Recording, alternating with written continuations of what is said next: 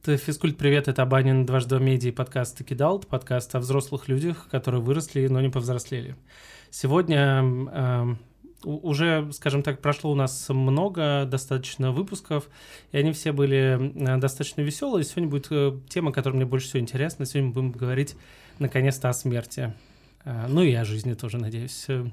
И сегодня об этом будем разговаривать с Екатериной Овсянниковой, директором проекта «Хоспис на дому» директором благотворительного частного учреждения. Мы медицинская организация «Хоспис на дому». Как, как сложно да, а, мы один из немногих проектов в России, их, э, наверное, не больше десяти точно, угу. ну, может, чуть побольше, наверное, а, когда медицинская организация не частная, то есть не коммерческая просто, а благотворительная частная медицинская, то есть она не государственная, но помощь для людей в ней э, бесплатно. Наш учредитель фонд Вера, да, угу скажем так, придумал этот проект, и реализовываем мы его вместе в Петербурге.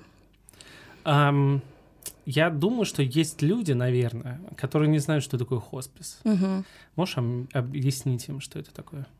Хоспис — это медици... медико-социальное учреждение, а, которое занимается помощью, паллиативной помощью а, людям а, в конце жизни. Угу. Чаще всего это люди, которые, для, для которых лечение уже закончено, то есть все возможности излечивания закончены, а, но для них много чего можно сделать. В первую очередь купировать боль, тягостные симптомы, а, организовать правильное пространство, подобрать средства по уходу, сделать их жить максимально комфортной, решить социальные всякие проблемы, получение инвалидности, льготов, льгот от государства, любые другие вопросы. А, помочь им, цель хосписа, задача хосписа, да, помочь людям в конце жизни жить счастливо. И да, мы в большей степени, когда мы э, говорим о смерти, на самом деле мы чаще всего говорим о жизни. Ну да, это как-то звучит логично, как будто. А слушай, я правильно понимаю, что в России вообще очень плохо с хосписами? Как я понимаю? Uh, у нас uh, недавно начала развиваться сравнительно uh, паллиативная помощь, если я правильно помню, то первый хоспис в 91 году mm-hmm. был основан в Лахте, тут недалеко, в Петербурге. Для любой системной такой истории, для любого института, если можно так сказать, да, для любой отрасли, наверное, правильно, для любой отрасли это ну, 30 лет это сравнительно немного. Если мы возьмем еще, что понятие паллиативной помощи э, появилось э, в 2015-м, а на законодательном уровне, э, собственно, в федеральный закон 323 это было буквально совсем несколько лет назад, угу. да, понятие паллиативной помощи закреплено, то мы совсем молодые. Почему важно эм, так законодательные все эти инициативы. Почему я говорю о таких скучных вещах? Ведь речь о, о медицине. Надо, да. А, потому что хосписы как отдельные такие учреждения появляются с 91 -го года. Был э, Андрей Владимирович Гнездилов э, в Лахте, э, доктор, была Вера Васильевна Миллиончикова в Москве, в, честь, в честь которой назван фонд Вера, была Ольга Васильевна есть, Ольга Васильевна Осетрова в Самаре и еще такие энтузиасты. Uh-huh. И появлялись э, хосписы. А, таким образом, и хосписы держались в большей степени и, к сожалению, до сих пор делятся на э, таких э, неравнодушных, часто медиков, э, неравнодушных людях, которые продвигают, собственно, эту идею.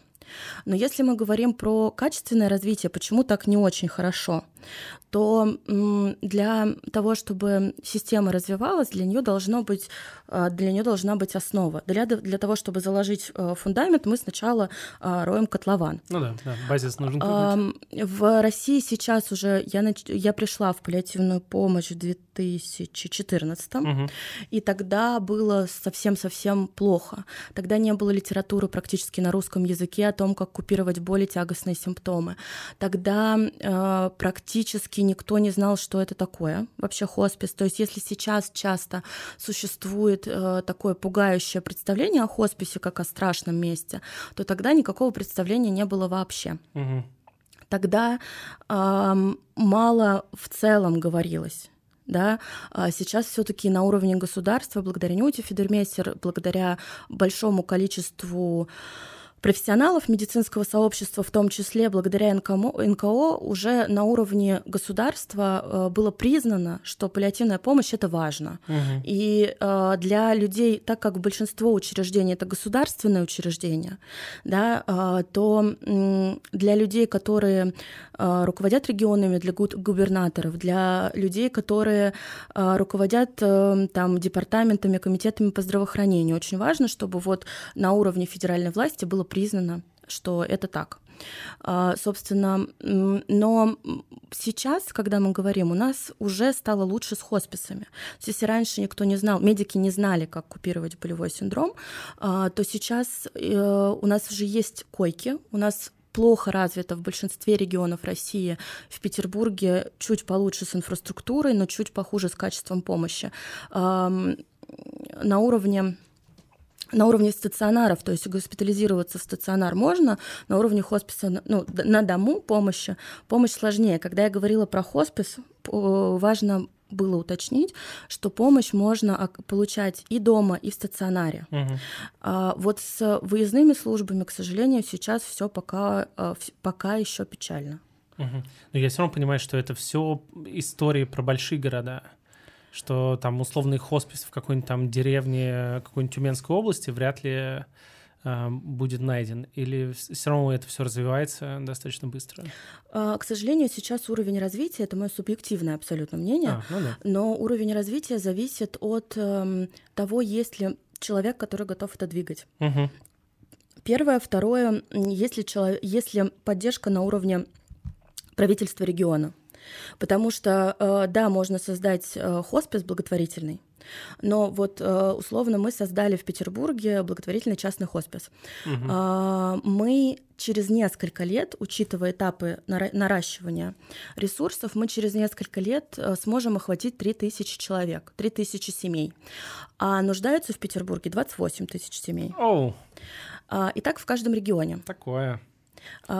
Да, э, безусловно, в Петербурге и в Москве помощь развита лучше, э, в том числе потому, что это мегаполисы, ну да. Э, потому что эм, здесь выше скорость жизни, и на самом деле здесь, например, а, здесь, опять же, субъективное мнение, но так как я сама из Белгородской области, из маленького городка, есть чем сравнивать. Здесь меньше возможности ухаживать за пациентом дома самому, потому что нужно работать, угу. да, меньше вот этих семейных связей, таких, когда мы живем рядом, все близко друг к другу. И а, при этом из-за того, что меньше таких возможностей, людей больше видно да, из-за что им помощь нужна. Из-за этого развивается лучше. А, собственно, но при этом есть а, в разных регионах. Есть, например, а, Поречье Рыбное, это под Ярослав... Э, Ярославом Великим. Есть Дом милосердия Кузнеца Лобова. Uh-huh. Тоже проект фонда Вера. Там совершенно небольшой стационар, и он совмещен. Там, наверное, нет потребности непосредственно в стационаре э, хосписа, потому что там очень небольшое количество населения. Но есть потребность в, э, э, собственно, таком социальном доме, если можно сказать, мне не нравится слово дом престарелых, да, в таком доме сопровождаемого проживания, если так можно сказать, для пожилых. И там же, собственно, это совмещенная история. Какая-то часть людей, там, если у них нет эм, нет эм, родственников, они там живут, и они там же умирают. А, и есть выездная служба, которая работает на Поречье Рыбное еще на несколько районов города. Это абсолютно совсем маленький крошечный регион. Самара, конечно, большой город, она примером не будет. Белгородская область, Белгород э, тоже примером скорее не будет. Есть Тверь, тоже да, угу. сравнительно небольшой город, и там есть э, хоспис Анастасия, например. То есть, эм, наверное, э, и когда ты смотришь на эти проекты, ты понимаешь, понимаешь, что они часто живут вопреки всему. То есть, вопреки отсутствию поддержки. Как большинство благотворительных фондов в России живут вопреки. Я не согласна. Нет? На... Иногда кажется, со стороны именно так. Я не согласна, потому что, ну, например, у фонда Вера, если мы говорим, а, и у даже нашего проекта в Петербурге достаточно много э, сторонников. У нас угу. есть вот проект «Хоспис на дому», а есть проект э, э, поддержки государственного хосписа номер 4. А, на Светлановском 85. А, вот если бы вы пришли ко мне туда в хоспис, к нам, то вы бы, я бы проводила экскурсию по хоспису, а, то там сейчас уже мы сотрудничаем, наверное, года четыре. сейчас уже можно заметить, что весь хоспис, он такой городской на самом деле. И городской я имею в виду, что он такой комфортный, такой домашний, mm-hmm. благодаря горожанам. Там есть, э, не знаю, чашки. У нас две кухни гостевых, есть большая-большая просторная, просторная гостиная. То есть это прям пространство какое-то, а не просто там больницы с Нет. Э, у нас э, в этом плане нам повезло. У нас э, э, помещение строилось изначально, здание строилось под хоспис. Mm-hmm собственно. И там, во-первых, 17 э, одноместных палат, это круто, потому что часто родственники близкие хотят жить вместе с пациентами. А не во всех, в большинстве хосписов такой возможности нет, да, ты можешь просто, ну, круглосуточно быть, но тебе негде будет спать, у вас не будет возможности уединиться, потому что кто-то еще есть в палате. Вот mm-hmm. у нас есть возможность. У нас часто молодые пациенты живут со своими близкими, э, у нас бывают э, всякие там кавказские семьи, которые там Э, мне кажется, максимальное количество, да? максимальное количество человек 10, наверное, были в день, но у нас бывают э, тусовки, самая большая тусовка у нас была, она была не в палате, она была вот как раз в нашей гостиной, наверное, человек 30, у нас была молодая девушка, ага. она увлекалась всякими йогами, вот этими практиками эзотерическими в том числе. У нас была йога-вечеринка с ее друзьями, они там занимались йогой, у них была какая-то, забыла, как эта штука называется, на которой играют. А, вот это, эм, такая звуки издают да, странные. Да, да, да. алюминий такой. Да, да, да. Вот на ней, э, собственно, они там играли и тому подобное. Вот если вы придете в хоспис, возвращаясь к мысли, ага. Э, то там есть э, чашечка от императорского фарфора, которую принесла из своего дома какая-нибудь бабушка-соседка. А кто-то, например, когда мы только пришли в хоспис, сказали, смотрите, тут много пространства, ребят, но здесь совсем не, не по-домашнему, неуютно.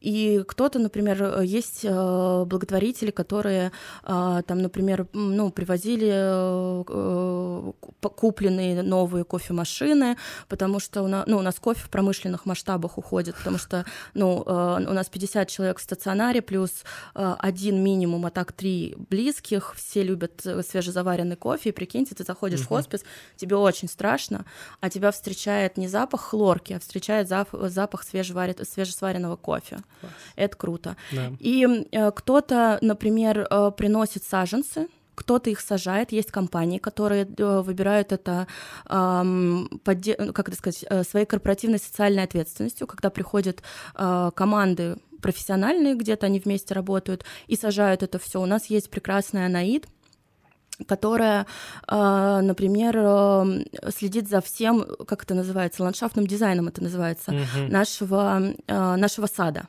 mm-hmm, внутреннего. Класс. И э, вот, наверное, когда мы говорим о единомышленниках, э, у меня в университете я на политолога училась, совершенно бесполезная ныне специальность, mm-hmm. и я сразу, я сразу пришла э, в хоспис. И работу я писала э, дипломную про, э, про взаимодействие с органами государственной власти э, на примере благотворительных фондов, которые занимаются оказанием паллиативной помощи. И вот если мы возьмем возьмем историю паллиативной помощи, то получается, что это самый что ни на есть пример того, что гражданское общество существует. Угу. Так как э, я начинала э, заниматься паллиативной помощью в Петербурге, когда детская помощь уже была развита, взрослая как будто бы на словах была развита, но на деле нет. И э, ну, у меня не было никаких практических контактов, кроме своих знакомых. Э, и не то, чтобы я из какой-то... Мои, мои знакомые супер там, да, какие-то люди, которые могут позволить себе э, заполонить весь хоспис, да, всем, что необходимо. Э, и ты очень хорошо видишь, насколько люди объединяются вокруг идеи. И вот петербуржцы, не знаю про другие регионы, но я думаю, что это во многом так же. Если ты можешь, э, может быть, это иллюзия, но мне кажется, что если ты можешь свою мысль правильно донести, почему это нужно? Долгое время я училась говорить, а зачем это нужно? Mm-hmm. Когда мы первые посты ВКонтакте, в Facebook в этом плане э, намного более э, доброжелательный был, понимающий, недоброжелательный, понимающий. Когда мы во ВКонтакте первые посты писали про то, что нам бы хотелось вот того, того, того, красной икры и рыбы э, красной в хоспис. Ага. Э, мы огребали в комментариях просто, что вообще-то я там себе позволяю позволяю один раз на Новый год крыс есть, вы тут почему их родственники не приносят? И если на это не реагировать как на «вы придурки», а ага. а реагировать на это «смотри, почему это важно», ну, все правильно, да. А, то а, можно получить не такого хейтера, человека, который не понимает, а можно получить сторонника. Угу. И мне кажется, в этом плане множество людей, особенно сейчас, а, сейчас много приходит волонтеров, которые говорят, что вот после 24 февраля я хочу быть полезен. Угу. И многие остаются. И это намного ча- часто вот люди, которые работают, моя коллега, координатор Настя, говорит, что э, они намного более осознанно приходят в хоспис. Некоторые приходили уже там на наши встречи э, ознакомительные, и вот сейчас дошли. Э, намного, намного более э, серьезный подход. И при этом, мне кажется, это тоже такой способ э, волонтерства. Я сама была волонтерством, волонтером получения таких э, здоровых эндорфинов. Да, вот я как раз это главный вопрос был э, в первую очередь тебе, вот из твоего личного опыта, почему ты решил вообще пойти работать туда, пойти работать волонтером? Я хотела быть журналистом и так. хотела быть военным корреспондентом. А, так. Ныне... А почему тогда политология пошла на журфак? На а, потому что я слушала хороших, как мне казалось, ну и мне сейчас кажется, качественных а, журналистов. И, например, Познер всегда говорил, что если ты хочешь быть а, журналистом, тебе не надо учиться на журфаке, тебе да, нужно получать это... а, профессию, которая, в которой ты будешь разбираться. Собственно, да, так как фактам. мне ближе всего был, были социальные процессы в целом, а, я пошла на политолога. А, и смотрела, значит, большое количество всяких разных передач, в том числе «Школа злословия» был такой проект. О, великий, великий вообще, абсолютно. А, я смотрела и хорошо помню, что я делала какую-то домашку то ли по истории политических учений, то ли какую-то делала домашку, и нон-стоп у меня шли, а, собственно, передачи «Школы злословия». И там была Нюта Федермейстер угу. с Верой Васильевной Миллионщиковой. Нюта тогда не так много говорила, она там вообще, если на нее посмотреть, там она очень, очень молодая и очень трогательно. Ага. А Вера Васильевна говорила много. И в какой-то момент я, значит, пишу свой там конспект, не знаю, что-то там делаю, и поднимаю глаза, на словах включаюсь в то, что говорит Вера Васильевна, на словах, что хоспис — это не страшно, хоспис — это место, где очень много любви и заботы, угу. и в хоспис очень нужны волонтеры. Я погуглила, где можно в Петербурге прийти в хоспис, и пришла в детский хоспис. И когда шла, вот у нас сейчас многие журналисты говорят, и, возможно, многие слушатели эм, представляют себе хоспис как такую больничку, э, с мрачной... Где тлен просто круглосуточный. С мрачной атмосферой, угу. э, где пахнет либо тушеной капустой, либо хлоркой. А, где стоит звенящая тишина и такой небольшой полумрак. Да-да-да. А, мне еще представлялось, что такая э, трещина где-нибудь либо на стене, либо на... И, и должны еще часы так тикать да. очень громко. Да. Когда я пришла в детский хоспис, я офигела. Ну, то ага. есть я, во-первых, увидела это у нас э, на Бабушкина, он находится в Куракиной даче, это очень живописное место, э, такое красное красивое здание с эм, детской площадкой инклюзивной, где можно кататься на качелях на коляске. И э, я сначала не поверила, что это не может быть хоспис. Потом я зашла в хоспис, и меня встретил, э, я до сих пор помню, как его зовут, Гарник. Э, там были два прекрасных, э, Вадим и Гарник, э, два прекрасных э, охранника. Э, и я такая немножко трясущаяся, значит, что здрасте, я на собеседование для волонтеров. И он такой на меня смотрит с такой очень э, доброй улыбкой, и у него книжка, я до сих пор помню, про, по психоанализу почему-то. Такой мне дает, говорит, ну на, посиди, почитай, пока тебе делать нечего. И у меня было такое, типа, пзыщ. Ага. А, я волонтерила, волонтерила, волонтерила, поняла, что м- это самое крутое место на свете, потому что здесь очень много результата, ты его видишь сразу, Uh-huh. Ты видишь, как э, сейчас э, в моей работе, наверное, а, долгое время моя работа в Петербурге, сейчас немножко отклонюсь, а, долгое время моя работа в Петербурге состояла из того, что мне звонили по сарафанному радио а, родственники умирающих, не люблю это слово, людей в конце жизни. Uh-huh. Часто было такое, что они кричали на фоне, а родственники плакали. И, наверное, первые полгода, когда я уже непосредственно работала, из этого состоял каждый мой день. Сейчас А, я буквально прошлой неделе обнаружила себя в состоянии, когда мы сидим с коллегами, с врачами, медицинскими сестрами на утренней конференции.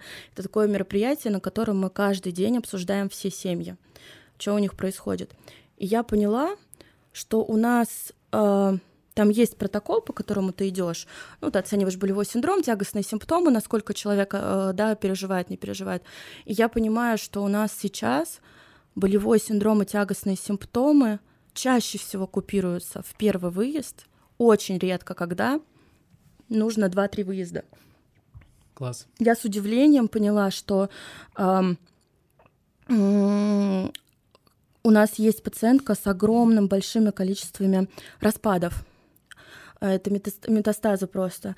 И, ну, когда мы это первый раз увидели, наша медицинская сестра, и мы такие, м-м, да. А, а сейчас наша, меди... наша медицинская сестра ездит не через день. И благодаря этому, и благодаря тому, что мы как раз благотворительное учреждение, что нужно понимать, меня сегодня э, немножко раз, э, разносит. Нужно понимать, что э, благотворительное учреждение отличается от государственного чем? Э, государственные учреждения в Петербурге в большинстве своем не могут обеспечить, например, дорогостоящими перевязочными материалами. Но вот эту пациентку, которую я говорю, мы а, ну, за полтора месяца потратили порядка 100 тысяч на перевязочные материалы только, uh-huh. да, то есть медицинская, мы не считаем работу медицинской сестры, транспорт, вот это все, мы считаем только перевязочные материалы. Зато она теперь может э, спокойно гулять, у нее нет запаха, да, она в целом достаточно неплохо себя чувствует. Это долгосрочный результат, я не краткосрочный, к сожалению, сказала. Да, на это очень много лет ушло и много разных людей, э, да, усилий. Если мы говорим про краткосрочный результат, то ты такой заходишь в палату в хосписе, и там лежит такой мужчина строгий, а, а ты с мороженым. Это про волонтерство в хосписе. Uh-huh, uh-huh. И говоришь, мороженое будете? И первое время мы постоянно слышали, сколько стоит. И ты ему говоришь, не сколько. И они говорят, ну в смысле нисколько, вы же мороженое откуда-то принесли. И когда ты людям говоришь, что ну это просто петербуржцы захотели вас порадовать. И ты видишь, как, во-первых, у человека что-то тыдыщ делает в голове, ага, как конечно, у меня. Конечно. А во-вторых, он говорит, слушайте, мне за 85 лет никто вот так мороженое не предлагал. Класс. В хосписе концентрированная жизнь, потому что чаще всего мы понимаем, что времени там не очень много. И чаще всего мы говорим о важном. Угу. Чаще всего люди в хосписе, не всегда, но часто, э, становятся такие, какие они есть. Ну тоже уже зачем, зачем да. скрываться под маской? Вот, вот всякие социальные, всякие вот эти наши социальные конструкты, угу. э, вот, вот этот вот как мы должны выглядеть образ, это там часто не важно. Когда ты э, приходишь волонтером в хоспис,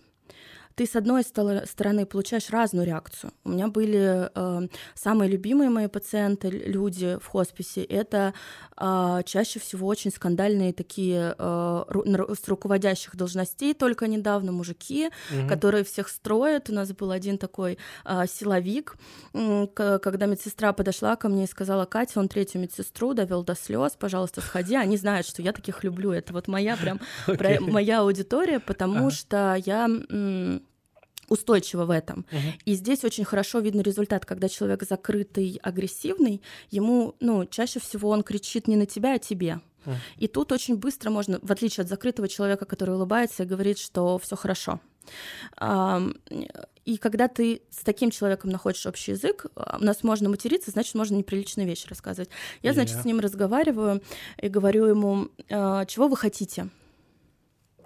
Он говорит, водки, покурить, э, проститутку ага. и 40 лет к жизни. Ну, отличное, отличное а, желание, да.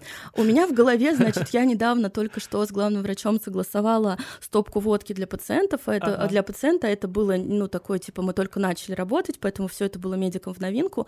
И у меня, значит, в голове разгорается дискуссия на тему того, что, во-первых, э, на тему того, что не проститутки, а секс-работницы, а может ли это быть выбранной специальностью? То есть я с ним разговариваю в этот момент, у меня внутренний диалог, типа, а может ли, э, является ли это неэтичным, значит, платить за секс? Вот это вот все в моей голове идет. И параллельно я думаю, что со мной сейчас сделает главный врач, когда я к нему, если я решу, что это этично, что он со мной сделает. И в конечном итоге я с ним разговариваю, разговариваю, включаюсь в разговор. Договорились мы на, фи- на фильм «Офицера» покурить стопку водки. И фильм «Офицер» оказал, э, оказывается, имеет э, для вот конкретного человека сильный обезболивающий эффект. А, боль снизилась э, на 2 балла. как бы. Поэтому... 2 балла — это много? Да, как, да. Как Но всего 10. А, окей. Всего 10. А, поэтому, конечно же, нельзя никогда сказать, что боль можно снять фильмом «Офицеры», но если применить сильнодействующие опиоидные анальгетики, комбинированную терапию плюс фильм «Офицеры», получится идеально. Вот такого в хосписе много. Я просто на самом деле типа расскажу немножко свою историю тоже, просто чтобы у слушателей не возникло ощущение, что это ты, ты просто странная и тебя заряжает, знаешь, чтобы это не было такая нативная реклама одного человека. На самом деле просто, то есть я тоже давно работаю в журналистике, и один раз я там снимал респис в Москве, эм, один раз прям, э, ну это было просто разовая какая-то история. А, а еще мы достаточно долго, там в течение нескольких месяцев, еще там очень давно а, снимали детей больных муковисцидозом mm-hmm. в РДКБ. А, это как бы ужасная болезнь, которая прям очень сильно сражает легкие и в России вообще редко, когда до 18 доживают.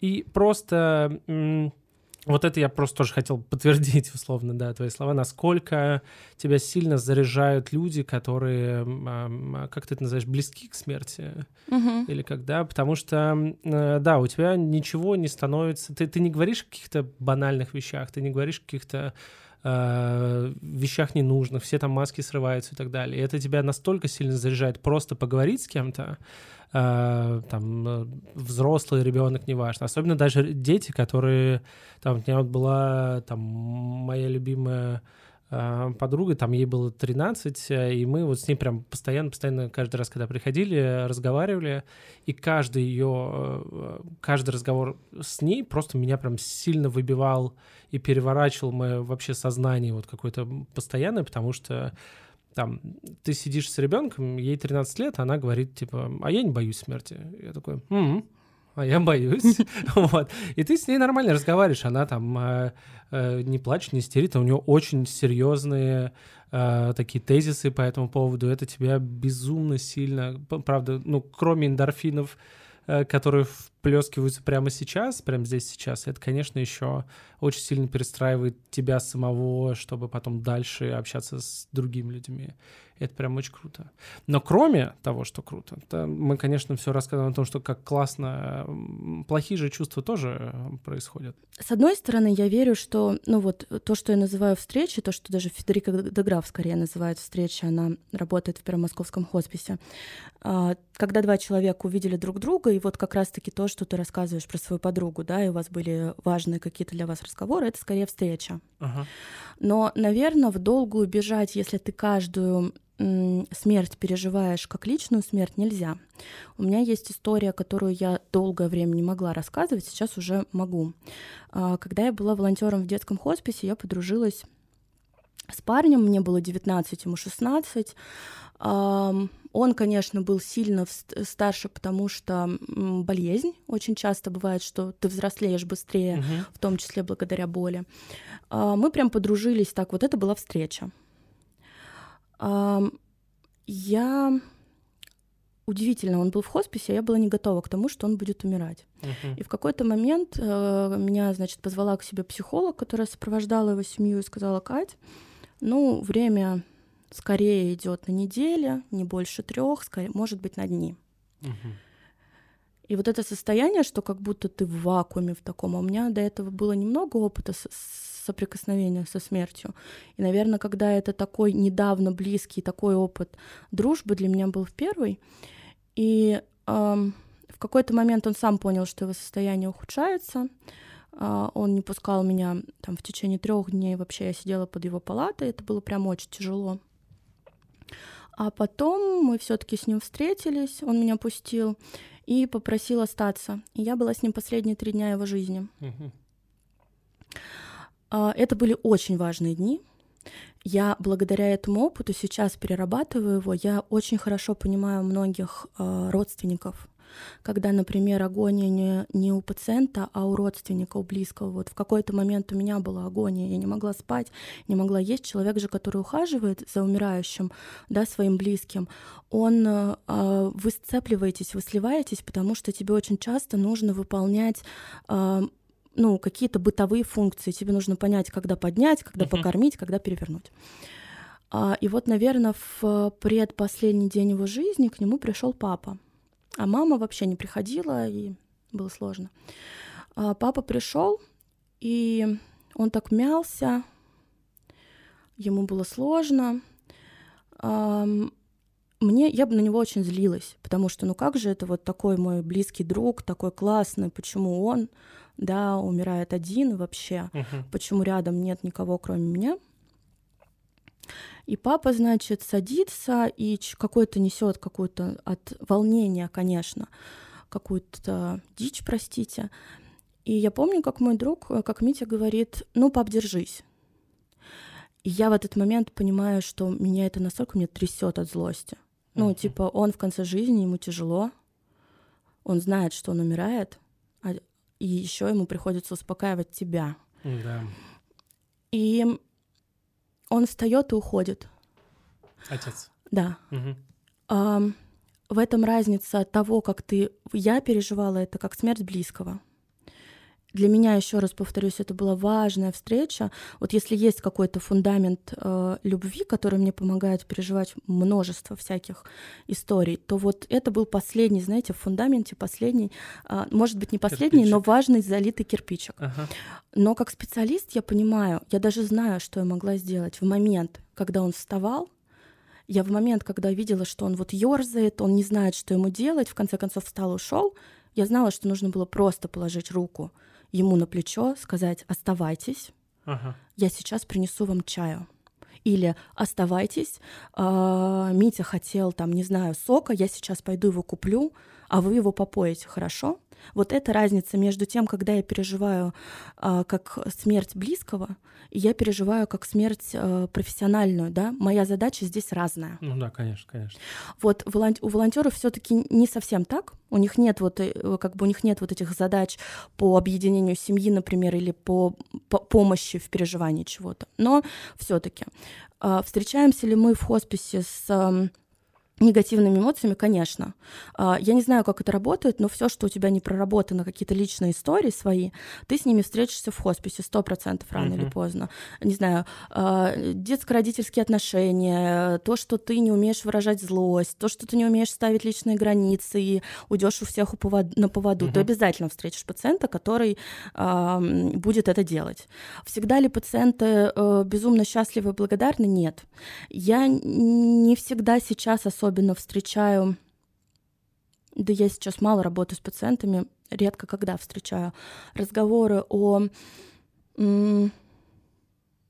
о сложном, угу. но вот эти разговоры о простых вещах, мне кажется, приобретают особый смысл. Да, да, да. У, у фонда Веры есть такой девиз «Все части» называется. Угу, угу. А, про сейчас и счастье. Это точно то, чему мы научились у наших пациентов, а, потому что и это то, что, например, на меня очень сильно повлияло. Я теперь э, в хосписе проходишь несколько моментов. Вот то, а, о чем ты говоришь, это момент в начале, когда тебе кажется, что все неважно по сравнению с тем, что происходит здесь. Какие проблемы, когда вот здесь да, моя да. подруга говорит мне, что она не боится смерти. Да нет эти... ничего важнее этого. Когда Абсолютно, ты, да. да. Вот этот, наверное, а, момент в начале, у меня тут долго такое было, когда мне казалось, что что вы мне тут рассказываете все про свое. А, а потом наступает другой момент. Мне кажется, это какие-то естественные этапы развития, когда ты понимаешь, что с одной стороны нет никакого измерителя э, горя, например, угу. и иногда смерть кого-то может не затронуть тебя вообще. Ну, иногда да. я вижу, как смерть матери не затрагивает э, сына вообще, например. Угу. И я бы не стала его, например, сейчас я уже знаю, что не надо его быстро осуждать, потому что мы не знаем, как, что там было. Возможно, у них не было близких отношений, поэтому для него эта смерть просто смерть. А бывает так, что какая-то какие-то вещи, которые бы казалось нас не касаются, Ну, Просто по прошли мимо. Да, то, что мы сейчас переживаем на, на самом деле, э, когда люди, я слышу, иногда говорят, что это вообще даже не в вашем доме происходит, даже не в вашей стране, что вы тут так все переживаете uh-huh. и убиваетесь. Это какое-то ведь э, смерть, она что по факту делает? Она меняет во-первых, она лишает нас ощущения безопасности, вот это вот, и ощущения контроля, что мы все контролируем. Uh-huh. А потом чаще всего любое сильное горе, смерть э, в том числе, оно нас эм, перетряхивает, э, еще раз проверяет наши ценности на прочность. Да, вот это все то, что было, оно точно важно. И вот, наверное, э, в хосписе понимаешь, что мне очень долго говорили мои близкие, что типа, что я тебе буду рассказывать о своих проблемах на работе, у тебя там вот такое. Особенно, когда у меня была история, разбавлю немного э, пафос своей речи, у меня была история, когда мы с моей коллегой сидели в баре, у меня было, это было первое время работы, у меня были какие-то трешовые истории за одну, а за другой, мы, значит, сидим, выпиваем, в какой-то момент подходит бармен и приносит нам стопки с, какими- с какими-то наливками такой за мой счет. После этого моя подруга любит рассказывать, что берите с собой на тусовке Катю, она обеспечит. Да-да-да, она вам обеспечит. Наверное, мне кажется, что нет важных и неважных историй. А с другой стороны, а, еще одна история про пациентку не в нашем хосписе, это было до этого, в другом хосписе, которая, которую повезли, пришел волонтер, повезли гулять на коляске, и были почки, и она эту почку в руках вот так вот растирала и нюхала. Угу. Говорила, боже, как прекрасно. Когда ты видишь, как люди радуются этим вещам, или у меня есть любимое видео — из нашего хосписа, где у нас пациент э, на кровати уже, э, он не может ходить, э, значит, рядом танцует его внук с волонтерами, а, играет музыка живая, и он вот так вот набивает это все руками просто. Uh-huh. Вот когда ты видишь такие моменты, это действительно учит тебя радоваться здесь и сейчас. Вообще качество жизни от мысли о смерти. Вот ты говоришь, я боюсь смерти. Если мы начнем сейчас с тобой разбираться, чего конкретно да, ты там, боишься, там другое то скорее всего ты боишься мысли о смерти сейчас uh-huh. прям, или боишься умирать. Да не, я после всей этой истории, конечно, перестал бояться, когда тебе, да, ну на меня просто, я понимаю, что на меня та история очень сильно произвела впечатление. Я прям очень сильно э, изменил свое представление о смерти вообще в целом. То есть я, да, скорее... То есть у меня есть какой-то глобальный страх э, смерти родителей. Угу. Это прям потому, что это... Никому не нравится разлучаться с близкими Абсолютно, да-да-да. И не станет а, нравиться. А, а, а про свою я в целом такой, да и бог с ней в целом, как бы. Не хотелось бы, я, мне не хотелось не бы, круто, чтобы наверное. боль, ну, не хотелось бы боли, да, если Да, все, все, все хотят, можно, пожалуйста, ночью, да, во сне, без боли. Да, но все. при этом, как, как мы оставляем... Знаешь, я всегда всем в этот момент рассказывала, а ты подумала о своих близких? Да, да, да. А тут я, значит, болела, долго болела. И за мной, значит, все мои близкие ухаживали. Угу. В какой-то момент, а я вообще очень деятельная, мне сложно, когда нужно, чтобы от кого-то зависеть, меня прямо начинает. Слава богу, у меня Женя подружка. Боже, Женя, спасибо тебе большое, которая очень, ну, она прирожденная, мне кажется, сиделка. Uh-huh. А, идеальная просто, потому что она умеет вот сохранять этот баланс. Но я в какой-то момент подумала, типа, ну, я всегда проповедую, что я хочу, значит, в, э, с получением паллиативной помощи на дому, не в хосписе, желательно на дому. Потом, значит, когда за мной начали ухаживать и меня, простите, начали мыть, uh-huh.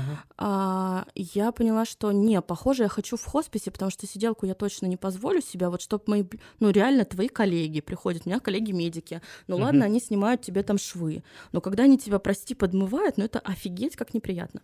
Поэтому да, я уже переоценила, что, возможно, лучше быстрее, а, как бы, чтобы быстро и во сне, uh-huh но при этом для, если тебе не плевать на твоих близких, ты все-таки думаешь, что хорошо бы с ними попрощаться. Конечно, конечно, это, это, понятно. И э, вот э, когда ты, когда мы говорим про мысли о смерти, да, ведь чаще всего мы боимся думать о смерти. Угу. Ну, типа, особенно в больших городах, скорость жизни большая. Я не знаю, ты из какого города из изначально? Москвы. Ну, изначально Владимирская область, там город Ковров. Там вот, ты, наверное, за... вот, это у тебя большой город, у меня 80 тысяч угу. человек.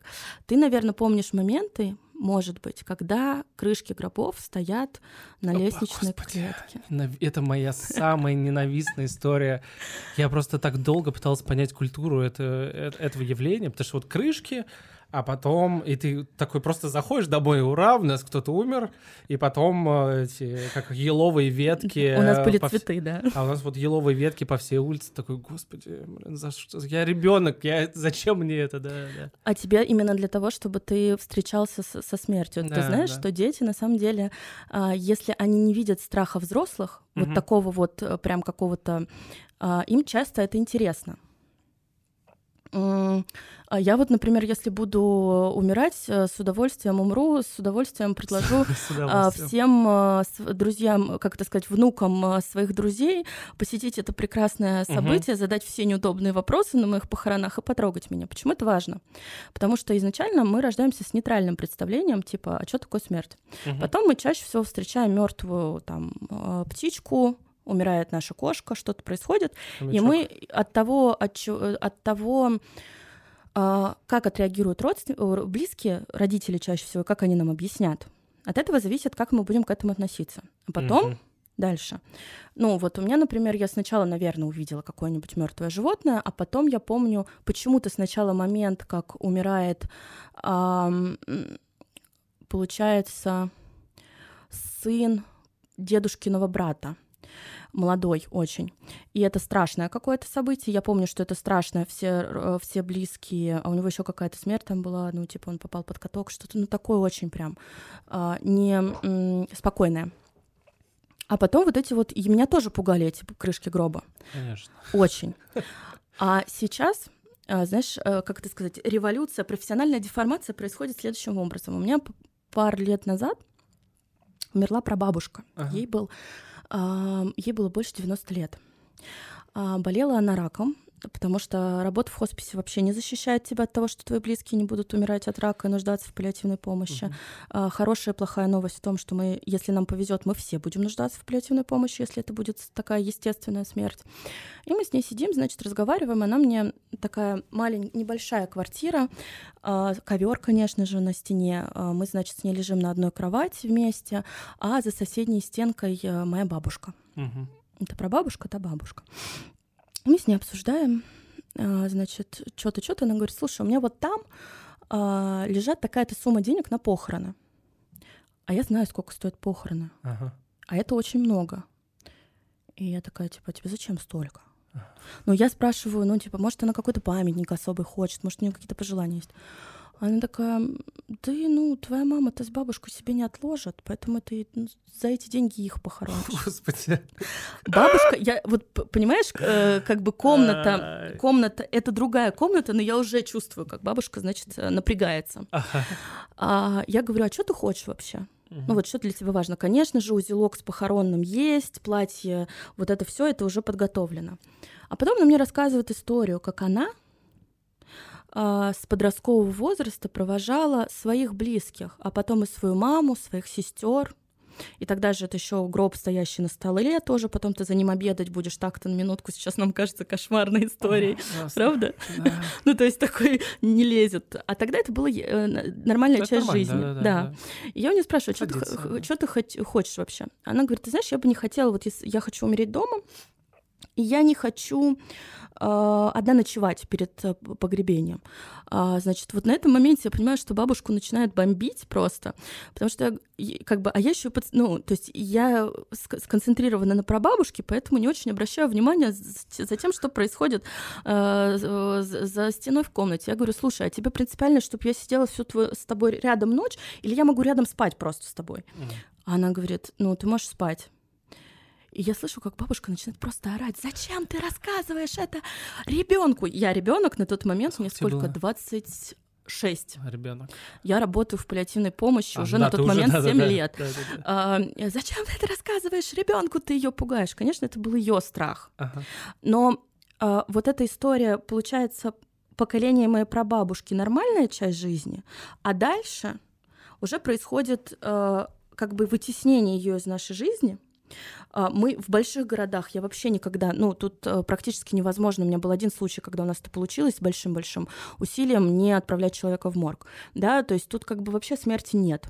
Из-за mm-hmm. этого, конечно же, плюс у нас чаще всего не было рядом близкого, который бы мог э, помочь нам правильно отреагировать на э, смерть кого-то, да, когда мы еще у нас нет представления о смерти, конечно, у нас это вызывает большой э, большой э, шок э, и большой стресс. Ага. Но при этом, если мы начнем думать о смерти, э, то окажется, что мысли о смерти, с одной стороны, повышают качество нашей жизни, а во-вторых, у меня есть гипотеза, как у политолога. Так. Прости господи, сейчас где-то заик... начала заикаться Екатерина Шульман. Да, Просто да. вот, вы политолог. Но как у политолога по образованию у меня есть э, мысль, что мысли о смерти, гипотеза, что мысли о смерти могут качественно изменить э, жизнь общества. Почему? Когда мы говорим о мыслях о своей смерти, то с чем я столкнулась? Так получилось, что я воспитывалась на Гарри Поттере, в целом не помню. Ну, то есть это одна из фундаментальных книг в моем детстве. Я не знаю, читал это или нет, но там все про смерть. Да. Ну, там, то есть с первой, э, с первой, с первой главы и дальше... Посмотрим, кто-то умирает. Да, да. да. Если там кто-то не умирает, то идет рекламная пауза по да. телеку. Вот. И э, когда ты думаешь о своей смерти, ты такой можешь э, понимать, что для тебя важно и что нет. Угу когда ты думаешь, когда у тебя, ты думаешь о своей смерти, она тебе, для тебя не закрыта, у тебя есть возможность говорить со своими близкими о их смерти. Вот то, что произошло с моей прабабушкой, да? Когда ты можешь... Ведь что случается с близкими и с самими пациентами в конце жизни? Они часто изолированы. И они изолированы не потому, что их коллеги, соседи, друзья, дальние родственники плохие — они изолированы потому, что чаще всего, что мы думаем, когда наш близкий э, или не близкий, знакомый заболевает, и мы понимаем, что он умрет в ближайшее время. Ну, в худшем случае мы думаем, господи, я не знаю, что ему говорить, я не буду попадать. Я лучше вообще ничего не да. буду говорить, да, да, да. Я не попадаюсь ему на глаза. Угу. А, другой болезненный, но все-таки вариант возможности коммуникации это сказать какую-нибудь дичь в стиле на все воля Божья, но ты держись, или в хоспис приходят и говорят, выздоравливайте. А, серьезно? Не надо, пожалуйста, так говорить. Ну, то есть, когда у нас, когда у нас не проработана какая-то тема, ага мы начинаем брать социальные конструкты, которые для кого-то могли быть, возможно, когда э, придумывалась фраза «на все воля Божья», э, это было тот этап развития общества, когда общество было, было э, по крайней мере, официально сугубо верующим. И для верующих людей я точно знаю, что на все воля Божья имеет важный смысл. Ну да, да. Но если ты скажешь, я болею, ты скажешь на все воля Божья, если я буду способна тебя ударить, я да, тебя я ударю. Тапком кину. Или да. стулом, да. То есть, ну вот как бы. И, или там, когда э, умирает ребенок, особенно э, там ребенок, которому не было 18 лет, говорят, родишь себе нового. What? Кто так говорит? Многие. Многие говорят, что да. Что за бред? Ну, что ты так плачешь, значит, вот пройдет время, родишь нового себя. Это очень частая история, Пиздец. и это говорится, это говорится, я оправдаю этих людей, это говорится не от эм, это не от зла, это от страха же. От страха. Конечно, конечно. Кажется, еще важно, чтобы в обществе в целом разговаривали про смерть, да. потому что мы же, мы же делаем вид, что ее вообще не существует. Да, у нас там как-то какие-то фильмы, там мультфильмы, книги, да, говорят о смерти, но в целом, когда ты там живешь там в семье, в школе и так далее, как бы смерти особо нет. Более того, если кто-то заболевает, чаще всего, ну вот в школе я помню, он просто пропадает из поля зрения да, да. и ну, а, а потом э, происходят какие-нибудь э, максимально кринжовые ситуации, когда кто-то умирает. Вот я, я просто был маленьким, э, и у меня вот умер дед. Это были мои, ну, такой э, единственный за мои 33 годика близкий человек, который умер. Угу. Но я его как бы, я был маленьким, я, мы с ним не, не то чтобы много общались, я как бы его плохо помню. Но мне, как мне, может быть, мне потом мама позвонит и дает по голове, потому что она со мной как-то об этом, об, э, об этом говорила. Но ну, я тебе запомнилось так. Да, но я вообще не помню, чтобы мне что-то нормально сказали и объяснили. Просто угу. мы приехали, значит, в квартиру квартиру, где э, жил дед э, с бабушкой. И хоть бы кто-нибудь предупредил, что там будет. А там был ад, потому что там э, вот, э, да, на столе по центру зала лежит э, в гробу дед. Э, куча каких-то бабок из подъезда просто орут, ну, плакальщицы, просто орут. Ты такой, э, окей. Доброго вечерочка. Здравствуйте. А, и все орут, орут, и тебе говорят, целуй. Я такой, чего, блядь, чего вы хотите, кто это? Ну, то есть, объясните, пожалуйста, что происходит. Да, да, да. Потом ты с этими плакальщицами едешь в каком-то пазике, трясешься с гробом, а, все бухают, и потом тебе говорят, кидай песок, и ты вообще ничего не понимаешь, что произошло, и ты не нормально отреагировать не можешь, ты не можешь там помочь родителям, может быть, как-то поддержать их, может быть, как-то рядом побыть. Ты не можешь сам это никак процессить, и это в итоге, я не знаю, слава богу, наверное, там в травму это не превращается, но ощущение, что превратиться может, потому что ты как бы... И потом тебе страшно, естественно, ты начинаешь бояться. Ну, ты вспоминаешь... Да, я не хочу так же, или там я не хочу, чтобы там Еще родители... раз это переживать. Да, да, конечно, абсолютно. И просто если бы там э, в обществе в целом говорили о смерти как о нормальной вещи, было бы, конечно, ну, гораздо... Ну, лайфхак гораздо для этой истории, знаешь, да. Э, Лёш, тут, наверное, все таки мы в нашей сфере советуем, угу. чтобы рядом с... Нужно ли детей брать на похороны, если он хочет, да. Если он хочет. Если он выражает свое желание, да, нужно. Но нужно, чтобы рядом был человек, который, с одной стороны, ведет себя спокойно в данной ситуации угу. и может проговорить ему, что происходит сейчас. А, потому что чаще всего мама, бабушка да, вот в этой ситуации были, или мама-папа, да, в этой mm-hmm. ситуации им, у них сейчас идет там э, острое так называемое горе, им не до этого. Конечно. Но э, появиться, э, найти человека подобного там э, мне или любого человека, который спокойно может об этом с ребенком поговорить, да, потому mm-hmm. что, безусловно, я хочу защитить ритуалы, вот ты о них говоришь, как о трешаке. Да, безусловно, в действующей редакции, в действующей редакции это трешак. Да. Но у этого всего, то есть, с одной стороны, э, трешак то, что э, то, во что это превратилось, а с другой стороны, трешак, когда этого нет, когда ты такой, типа, э, у тебя был близкий, он попал в больницу и больше не вернулся. Я такой, ну все. Да, и Нет, конечно, типа, ритуалы нужны. Вот конечно, это тоже конечно. травма. Да, ну, абсолютно. то есть, потому что у меня был близкий, у нас с ним были отношения, а потом он пропал, это вообще предательство. Угу. Да, и как бы тут тоже важно это понимать. И, наверное, для кого-то, я вот сейчас, вот ты говоришь, а типа кошмар, этот крышка гроба ужасная. Я сейчас вспоминаю, мне тоже тогда было страшно, я честно скажу. Uh-huh. Но я помню, как у меня э, в соседнем подъезде жила бабушка с дедушкой. Я помню, как я к ним, вот на эти дни, пока человек не похоронит, я перестала, э, переставала к ним ходить, потому что на их личной клетке стояла крышка, потому что мне реально было страшно проходить, или я пробегала натурально. Конечно. Ну, это был капец. Но когда мы исключаем э, этапы горевания, зачем нужны вот то, что сейчас в России набирает популярность, да, доулы конца жизни, э, доулы смерти, э, когда мы исключаем ритуалы вообще, получается, что вот в этих ритуалах в них было что? В них были определенные заложены ритмы прощания. Да, конечно.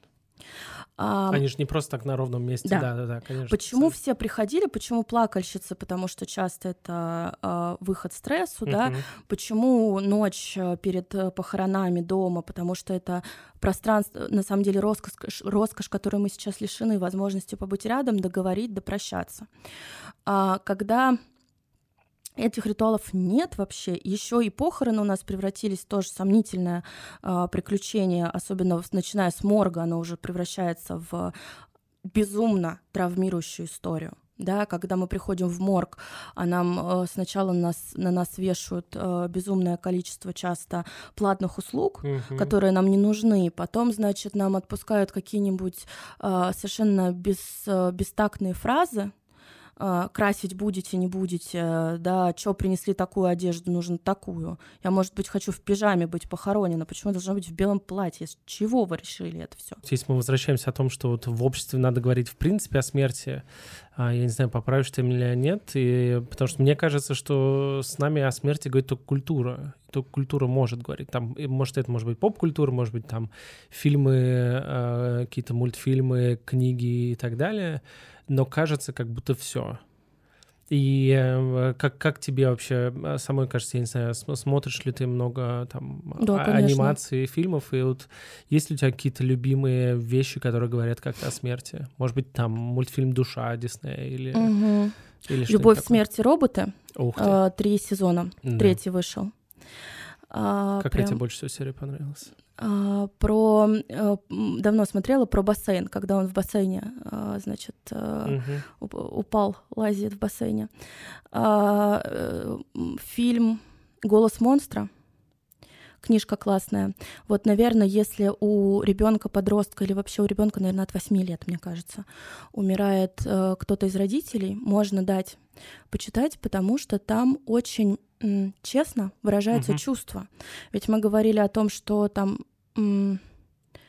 много разных чувств испытывает человек, который сопровождает своего близкого умирающего. Там много злости бывает, очень естественной. Почему угу. ты меня оставляешь, в том числе. И там бывают такие очень страшные и стыдные мысли. Господи, поскорее бы все кончилось. Угу. И вот в ней очень много про это. Она и взрослым полезна, потому что вот особенно в период горевания, когда у тебя начинается чувство вины, чтобы понять, что не всегда хочется разговаривать с другими в этот момент, но чтобы понять, что это естественные чувства, они переживаются нами всеми, и они очень человеческие.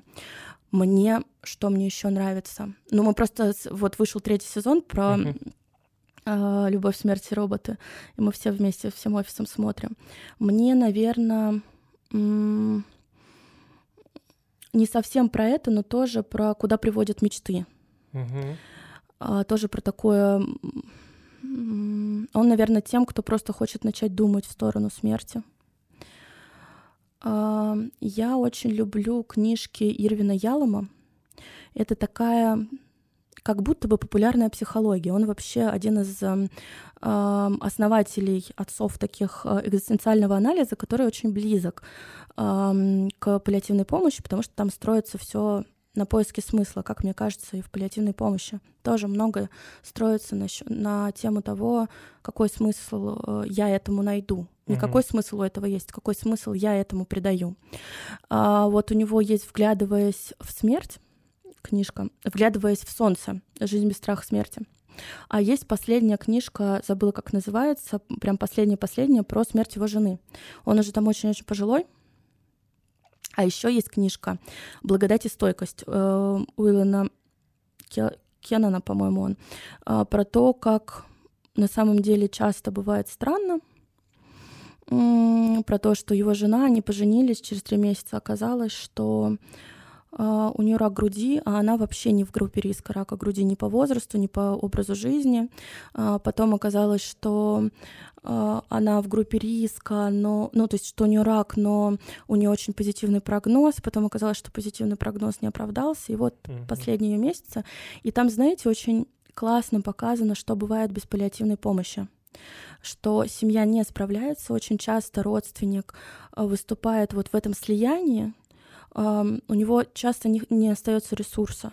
И он там, в том числе, он рассказывает о том, с одной стороны, а, о моменте, когда он ее ударил, Uh-huh. А потом рассказывает о том, как они из этого всего выбирались, как они отделялись друг от друга, несмотря на то, что и чувства были важные, и жизнь была очень, ну, для них какая-то ценная.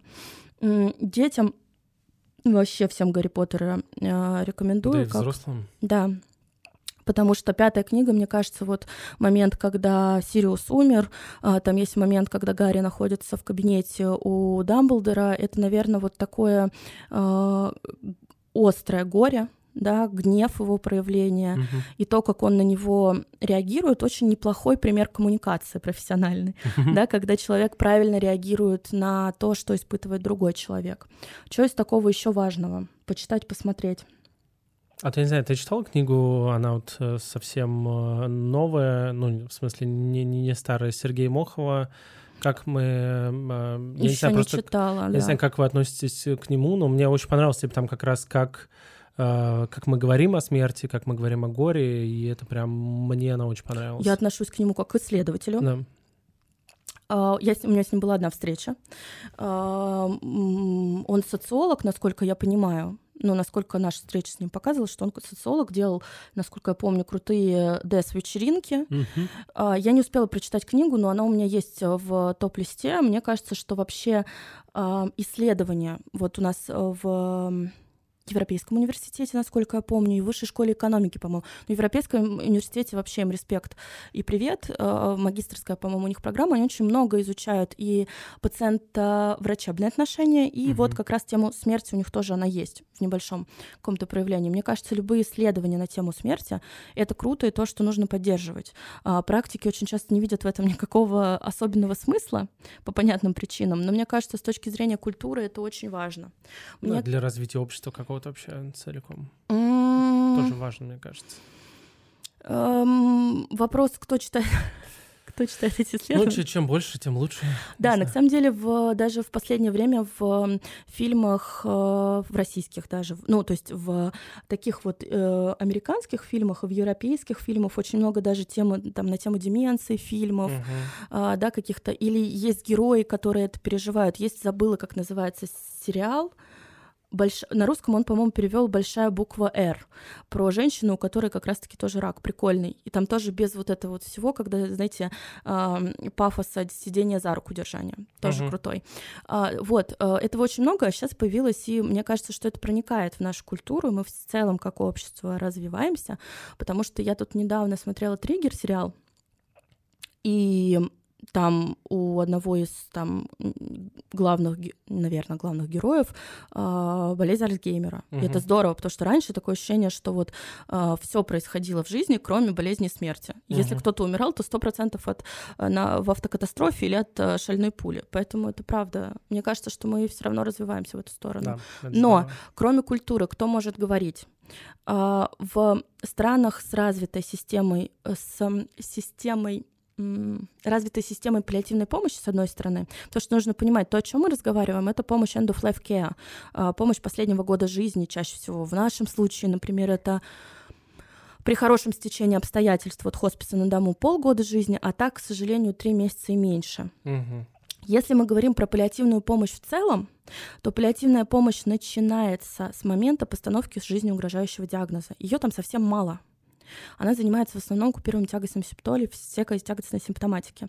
Как, чем меньше становится ресурсов у основной медицины, у куративной медицины, тем больше становится паллиативной помощи.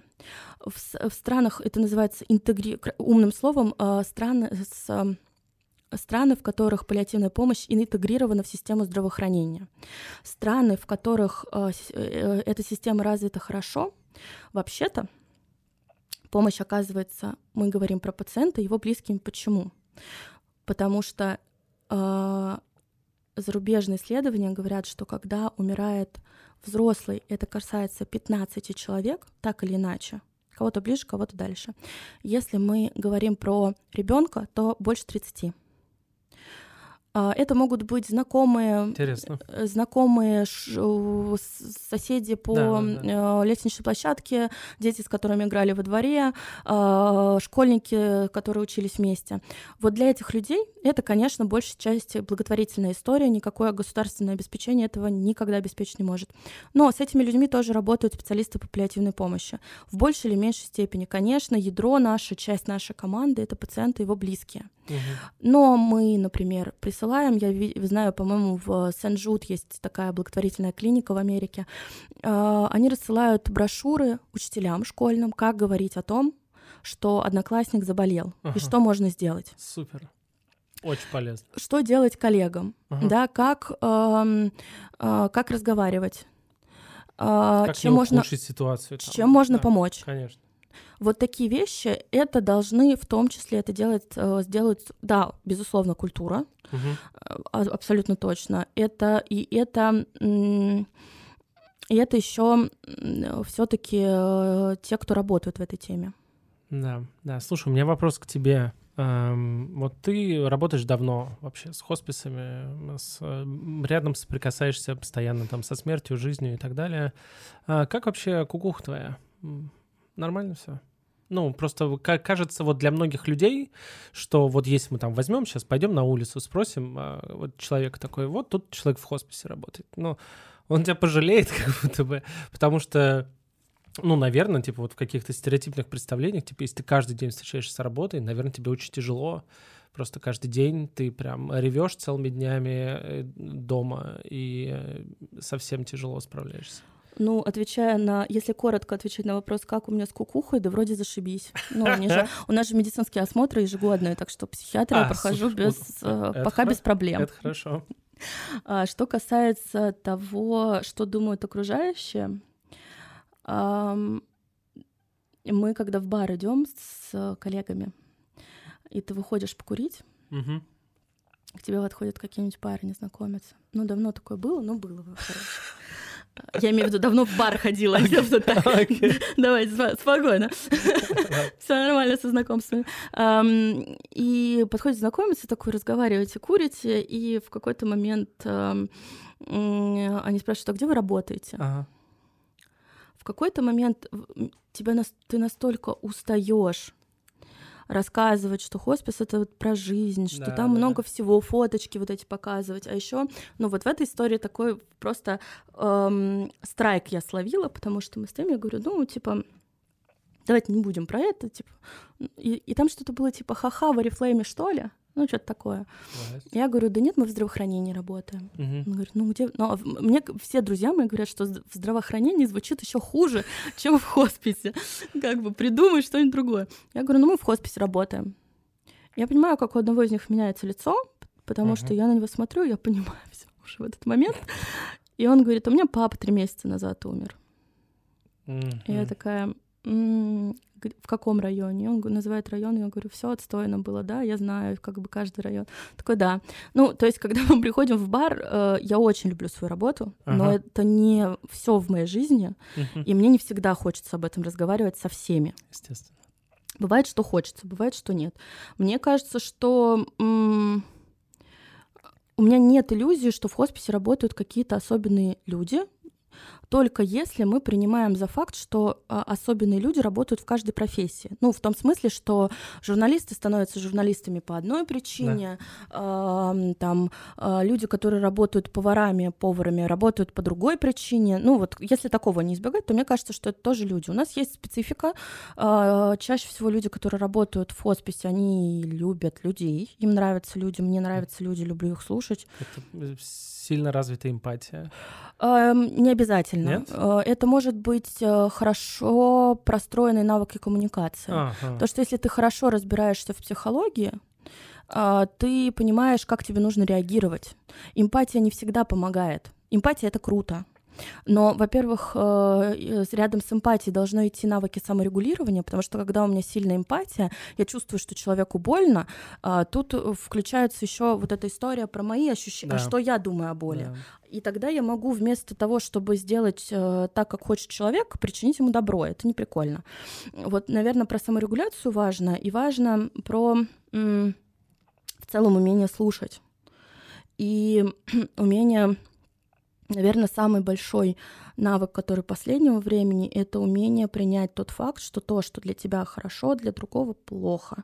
То, что для меня хорошо, не ехать в реанимацию и не быть э, до последнего момента там интубированным и вот все вот это, для другого человека будет плохо.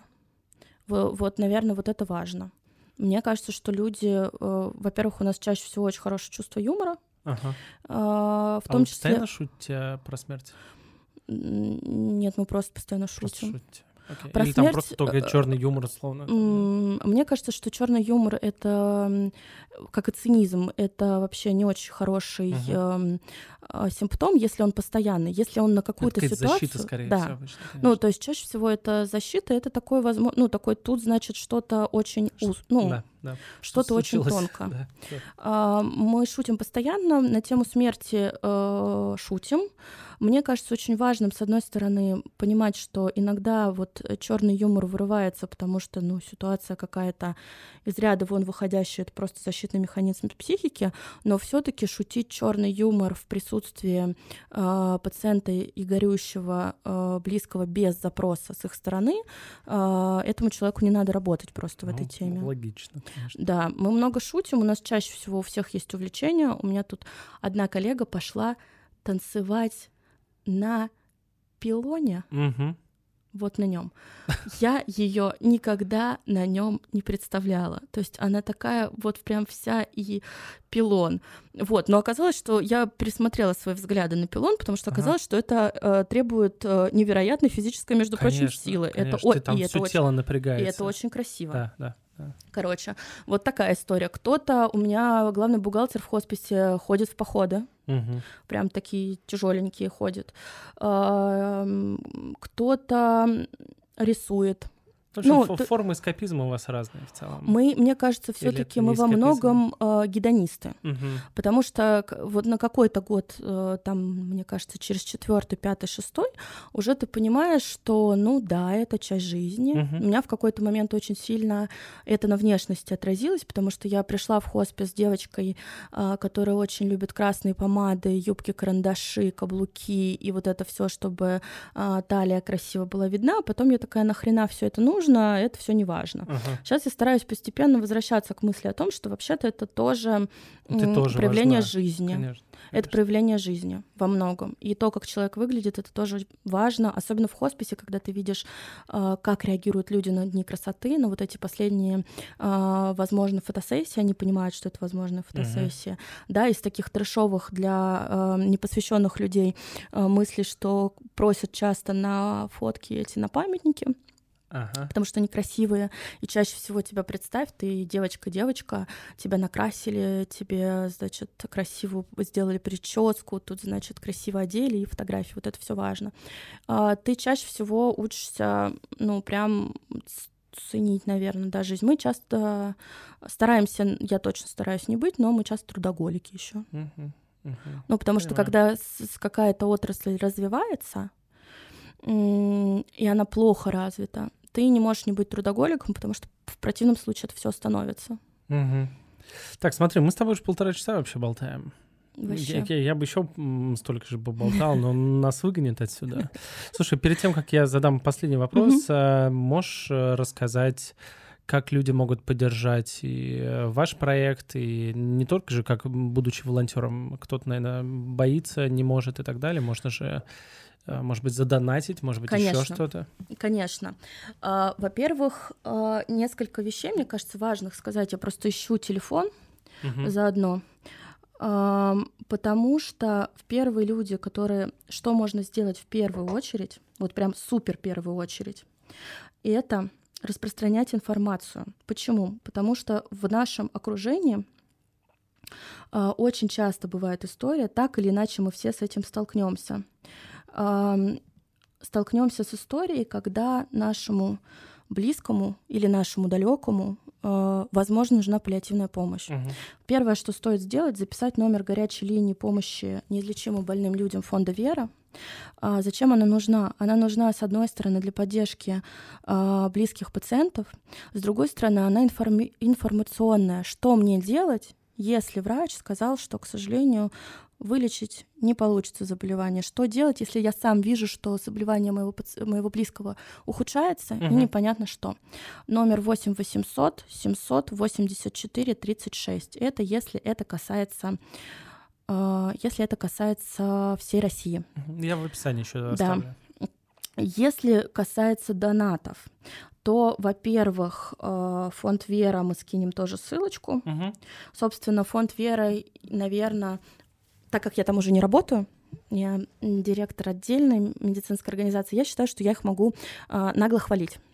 А, в том числе потому, что я хотела у них работать. Сейчас где-то Лена Мартьянова, директор фонда Вера, закатит глаза, потому что я очень хотела у них работать, а взяли они меня, пригласили, простите. Угу. Пригласили они меня работать уже, когда я отчаялась и потеряла надежду с третьего раза, между прочим.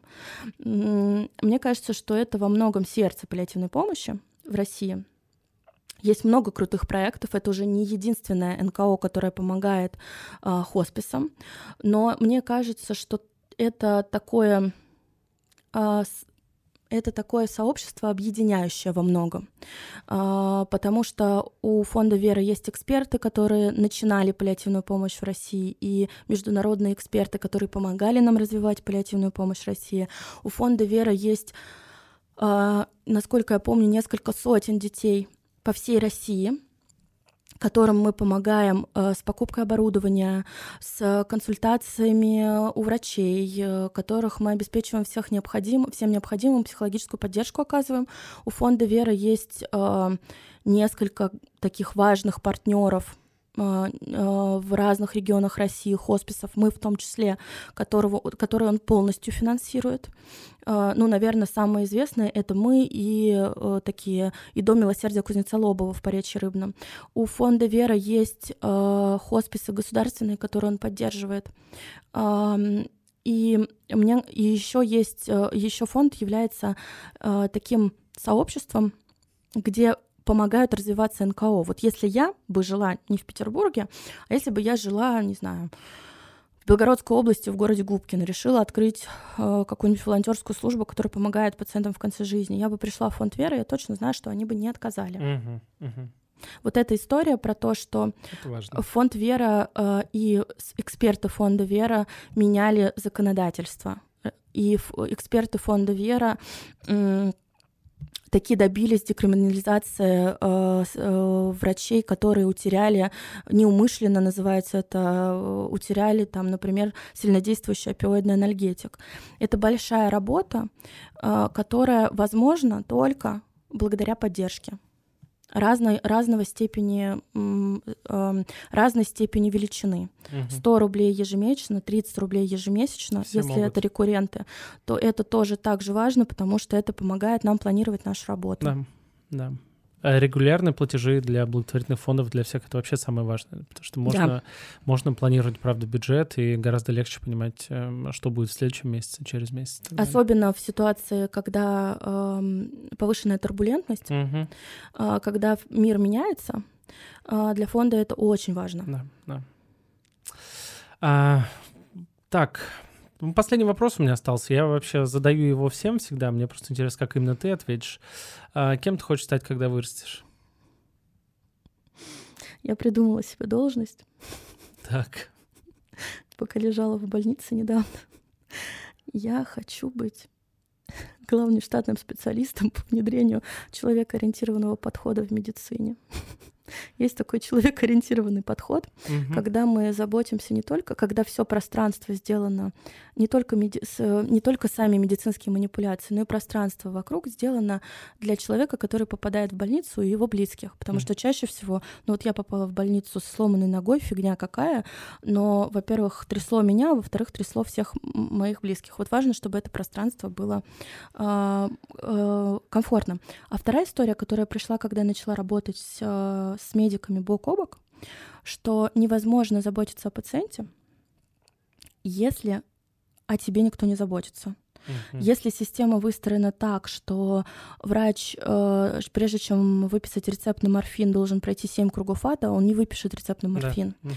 Если э, с, с утра тебя ни за что просто наорал на тебя главный врач, то ты дальше пойдешь и по вот этой вот лестнице насилия да. орать, орать на всех остальных.